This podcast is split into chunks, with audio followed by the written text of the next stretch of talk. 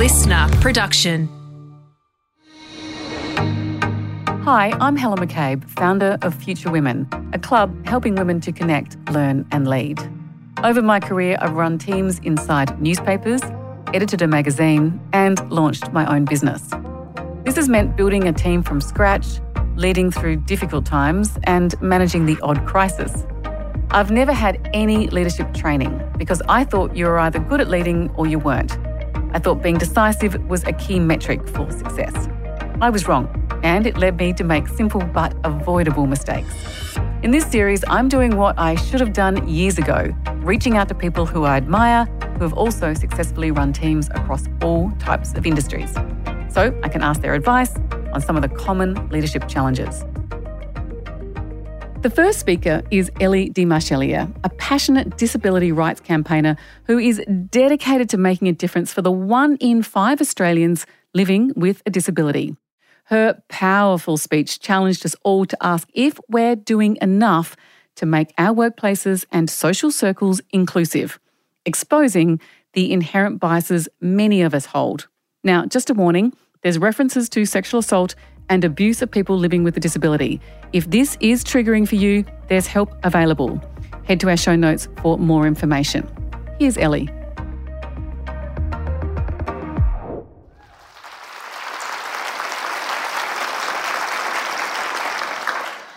Seventy-one percent of people with disability will report being abused, suffering from violence or neglected at some point in their life. 90% of women with intellectual disabilities will be sexually assaulted in their lifetime. 90%. Only 40% of students with disability will complete secondary school compared to students without disability at 75%. And the unemployment rate in this country for people with disability is double that of the national average. And it hasn't changed in 31 years. Look, I'm not very good at numbers. I'm a storyteller, not a mathematician. But those numbers are different. They tell a story all on their own. Those are the numbers that keep me awake at night because those are the numbers I want to accelerate to change. Those are the numbers stopping people with disability reaching full equality in this country. And while those numbers are horrifying, what is still more horrifying is when you put a face, a person, a friend to those numbers. A face like mine because those numbers impact my life. So I want to be truly honest with you. In this country, we treat people with disability like rubbish. We send disabled people to segregated workplaces, segregated housing, segregated education, segregated community activities. It's almost like we'd rather not have disabled people around it's easier to have us over there with only our people segregated. Now, if I was to ask you if that was true, if you believe that people with disability should be segregated, I bet most of you would say, Not me. I believe in inclusion and equality. Hello, you're at a Future Women conference. You're seriously in the wrong place if you don't believe in equality. But here's the truth you are part of the problem. Now, I'm sure that sounds like a quick way to lose an audience. But the hard truth is, if we're going to accelerate change, we need to start by being truly honest with ourselves. One in five Australians have a disability. So if you work somewhere with more than five employees, and none identify as disabled, have you asked why? And employing people with disability can't just mean giving us the most entry level role. When I was a senior advisor to the Deputy Premier of Queensland, I was literally asked by a member of the public if I was there as part of a charity program to, and I quote, lick envelopes. People assume so little of my capacity that they couldn't think of me in a role beyond stuffing mail. If you have more than five friends and none are disabled, why does your group discriminate? If your monthly book club has 10 members and not a single disability in sight, again, what's going on? Because if you're, again, being truly honest with yourself and looking across your life, can you find a person with disability who is your equal? A friend, a colleague, another mum at the park? Because if not, it appears, however unintentionally, you have segregated your life from people with disability. And there is only one way we're going to change the statistics I started my speech with, and that's by ending segregation in all its forms. Let me say that bit again because it's really important. The only way we are going to create true equality for people with disability is by ending segregation in all its forms. Now, that's going to mean huge systemic changes, changes to laws, complete shifts in industries, um, shaking up systems that have only ever done things one way. Those systemic changes are going to be driven by people with disability working in collaboration with government and other stakeholders to map out transition plans over many years. That work is hard and it is slow, but you can make a change happen today a different kind of change, cultural change. I'm asking you to find a part of your life where you are going to intentionally open up and invite a disabled person in. I'm not asking you to change laws, rally outside MPs' offices, or bulldoze segregated housing, although that would be kind of fun. I'm simply asking you to break down the barriers in your life. Because if we can break down the barriers in your life, we can break down the barriers in one street. And if we can break down the barriers in one street, we can change one city. And if we can change one city, there's absolutely nothing stopping us from changing a state. And if we can change a state, we are going to change this country for people with disability once and for all.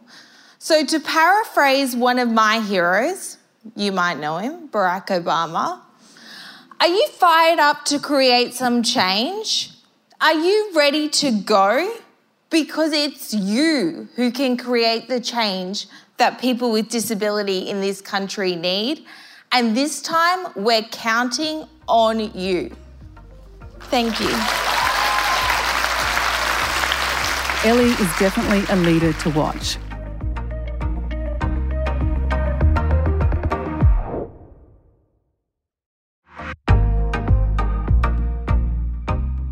Our next speaker is Padma Raman. Padma is the CEO of Australia's National Research Organisation for Women's Safety and former Chief Executive of the Australian Human Rights Commission. As leaders, we all strive to foster inclusion, but where are our blind spots? Here's Padma. Thank you. You can't be what you can't see. That's such a cliche, I know, but it holds true, especially for women underrepresented in positions of power like immigrant and First Nations women.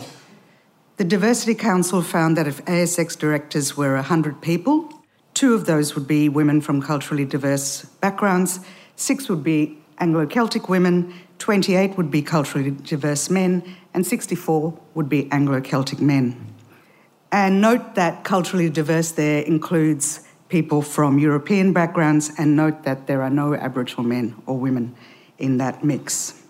While this is the stark reality for ASX directors, The figures that we know of, and there aren't very many figures, are similarly bleak for culturally diverse and Aboriginal and Torres Strait Islander women in leadership in Australia. Why am I talking to you about the lack of cultural diversity in senior roles, and even so for women from culturally diverse or First Nations background, in a practical session about leadership? Because being from a marginalised community of women is different, and there is a little tip in there as well. So, just last week, I got a lovely email over LinkedIn, a message over LinkedIn by a young woman who was in a supporting role in an organisation where I sit on one of their committees. And she wrote to say how excited she'd get before each committee meeting that happened over Zoom just to be able to see me because she doesn't see people like me, who she looks like, in senior positions of power. And it gave her a great sense of optimism for her future. I was so struck by her message that I responded and I'm soon going to have coffee with her to talk about her career. So it takes a bit of courage to make that cold call or contact that person when you feel that connection, but it's worth a shot. By and large, especially people who've had a tough ride to get to leadership positions will always respond and will want to help. There are many things I've learnt along the way of being in leadership roles. You see, I did everything very young. I started university at 16 and my life has been full of doing things very, very young, largely because I've been lucky enough to have people making decisions who didn't see gender or my race as inhibitors to my leadership. So I have been extremely lucky, but I also learned to code switch very early. I knew what was expected of me as a South Asian migrant young person, how to be in my lane, and when I could move out of it. When I arrived in Australia at 11, Within a couple of months, I spoke two versions of English. One strongly accented Queensland English, which I spoke to my friends over the telephone all night, as you did as an 11 year old. And I'd quickly switch to my Tamil English with my family. I didn't even know I was doing it. I also learnt a lot about being a young migrant as an 11 year old moving to Australia. I found and bought our first house. I negotiated a various bureaucracies for my family, skills in resilience and adaptation that are priceless. For example, I told you I was very young for everything I did, but I never told everyone, anyone, how old I was. Not on my CV, and when I was asked about it, I'd be vague. It's helpful looking different because people find it hard to place you in terms of age. I'm not saying you should do this. Please don't be like me and be proud of who you are, whatever age, and remember you can and are always contributing. It was only when I hit 50 last year that I no longer felt like an imposter, something women from all backgrounds suffer from. So, my lesson is to fight against the natural instinct to feel like an imposter as a woman. Our whole society tells us there are things we're good at, and that doesn't necessarily translate to the world of work and male leadership, even though work is what we've excelled at since time. The most important thing I've learned to manage teams and to be a good leader is authenticity.